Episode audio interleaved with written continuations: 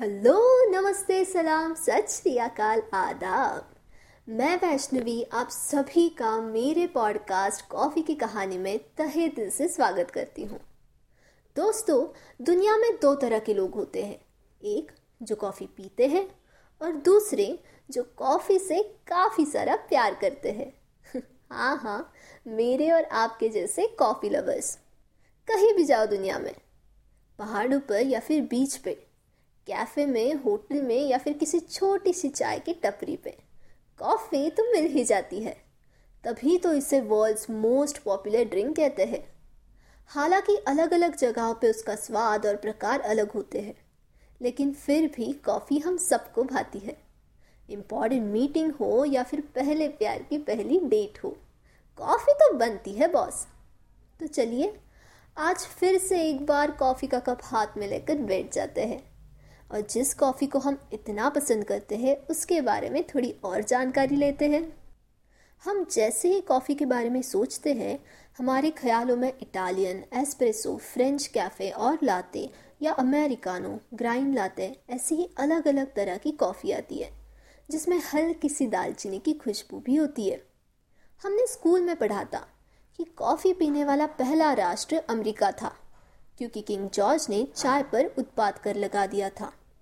आज आप हर international airport पर कई शानदार कॉफ़ी चेन, जैसे स्टारबक्स कैफ़े नीरो कोस्टा ग्रेस, बरिस्ता जैसे आउटलेट्स देख सकते हैं। और अब नेस्कैफे जैसा ब्रांड तो वैश्वीकरण का प्रतीक बन गया है। कहाँ मिलती है कॉफ़ी? चलिए जानते हैं। कॉफ़ी का उत्पादन गर्म इलाकों जैसे Latin America, sub Sahara Africa, Vietnam और इंडोनेशिया में होता है। कॉफ़ी का जन्म स्थान लाल सागर के दक्षिणी छोर पर स्थित यमन और इथियोपिया की पहाड़ियाँ है।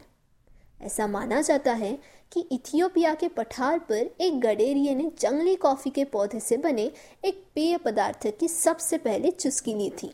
जी हाँ कॉफ़ी और एक परिंदे से संबंधित कहानी भी बेहद प्रचलित है।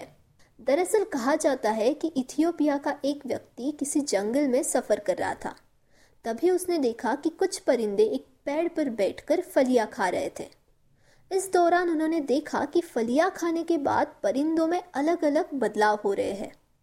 जब उस व्यक्ति ने कॉफ़ी की फलियाँ को तोड़कर टेस्ट किया तो उसे ये चीज़ बहुत अच्छी लगी और खाने से उसको ऊर्जा भी महसूस हुई। इसके बाद इसे कॉफ़ी के रूप में हम सब जानने लगे। शुरुआत में इसकी खेती यमन में होती थी।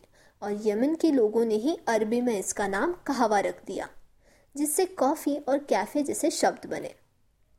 कॉफ़ी का इतिहास वैसे बहुत दिलचस्प है। साल 1414 तक मक्का भी कॉफ़ी से परिचित हो चुका था और पंद्रहवीं शताब्दी की शुरुआत में यमन के बंदरगाह मोचा से मिस्र भी पहुँच गई थी। काहिरा में एक धार्मिक विश्वविद्यालय के पास कुछ घरों में इसकी खेती होती थी। इसके बाद 1555 तक इसका प्रसार सीरियाई शहर एलेपो और ऑटोमन साम्राज्य की तत्कालीन राजधानी इस्तांबुल तक हो गया था। लोग कॉफ़ी हाउस में बैठकर कई मसलों पर चर्चा कर रहे थे मुशायरे सुन रहे थे, शतरंज खेलते थे। ये कॉफ़ी हाउस बौद्धिक जीवन का प्रतीक बन गए थे।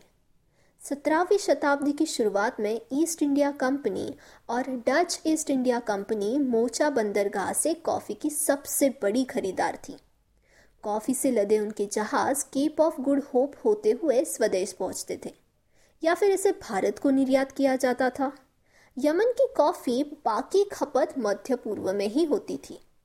मध्य पूर्व की तरह यूरोप में भी कॉफ़ी हाउस लोगों के मिलने जुलने चर्चा करने और खेल खेलने के अड्डे बनने लगे थे।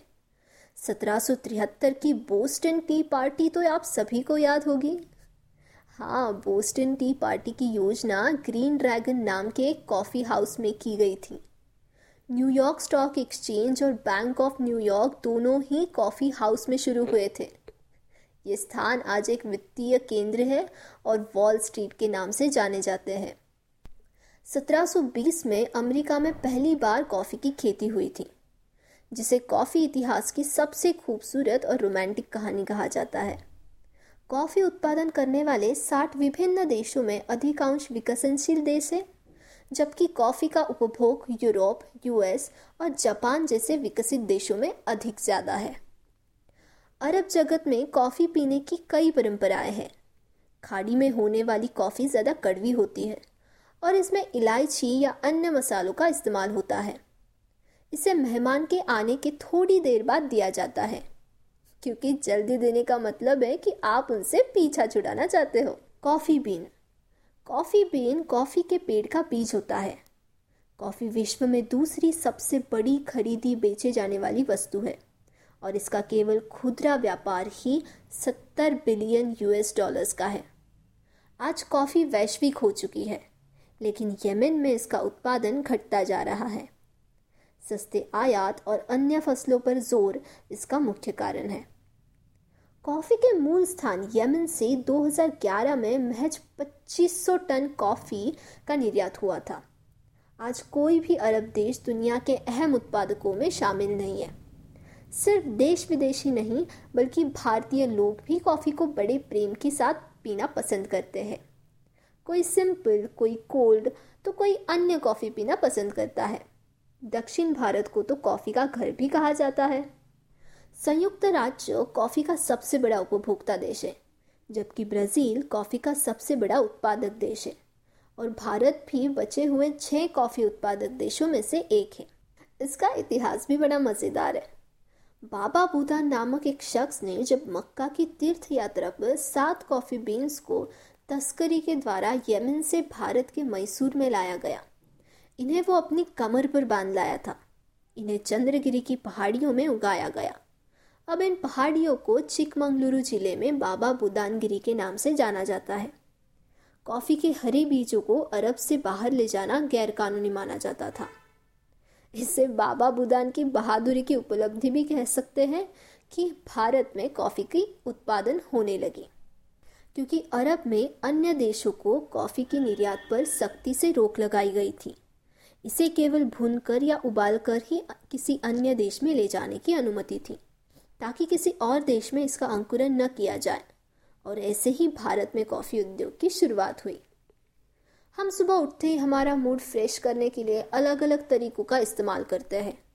किसी को कुछ खाना पसंद होता है, किसी को कुछ पीना।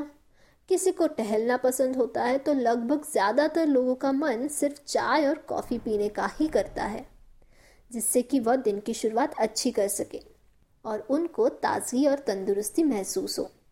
इसके लिए सबसे ज़्यादा लोग कॉफ़ी का इस्तेमाल करते हैं और कॉफ़ी पीने से हमारे मन में, हमारे शरीर में ऊर्जा भी आती है।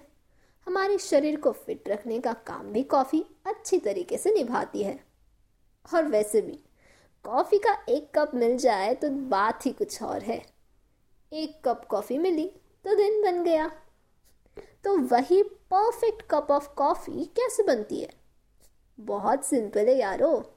सबसे पहले एक कप में कॉफ़ी पाउडर और चीनी डालकर अच्छी तरह से फेंट लो। अब इसमें थोड़ा सा गर्म दूध डालकर फिर से फेंट लो।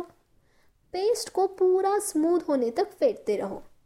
जब झाग बनने लगे, तब इसे फेंटना बंद कर देना। अब मीडियम आँच पर दूध को एक पैन में उबालो।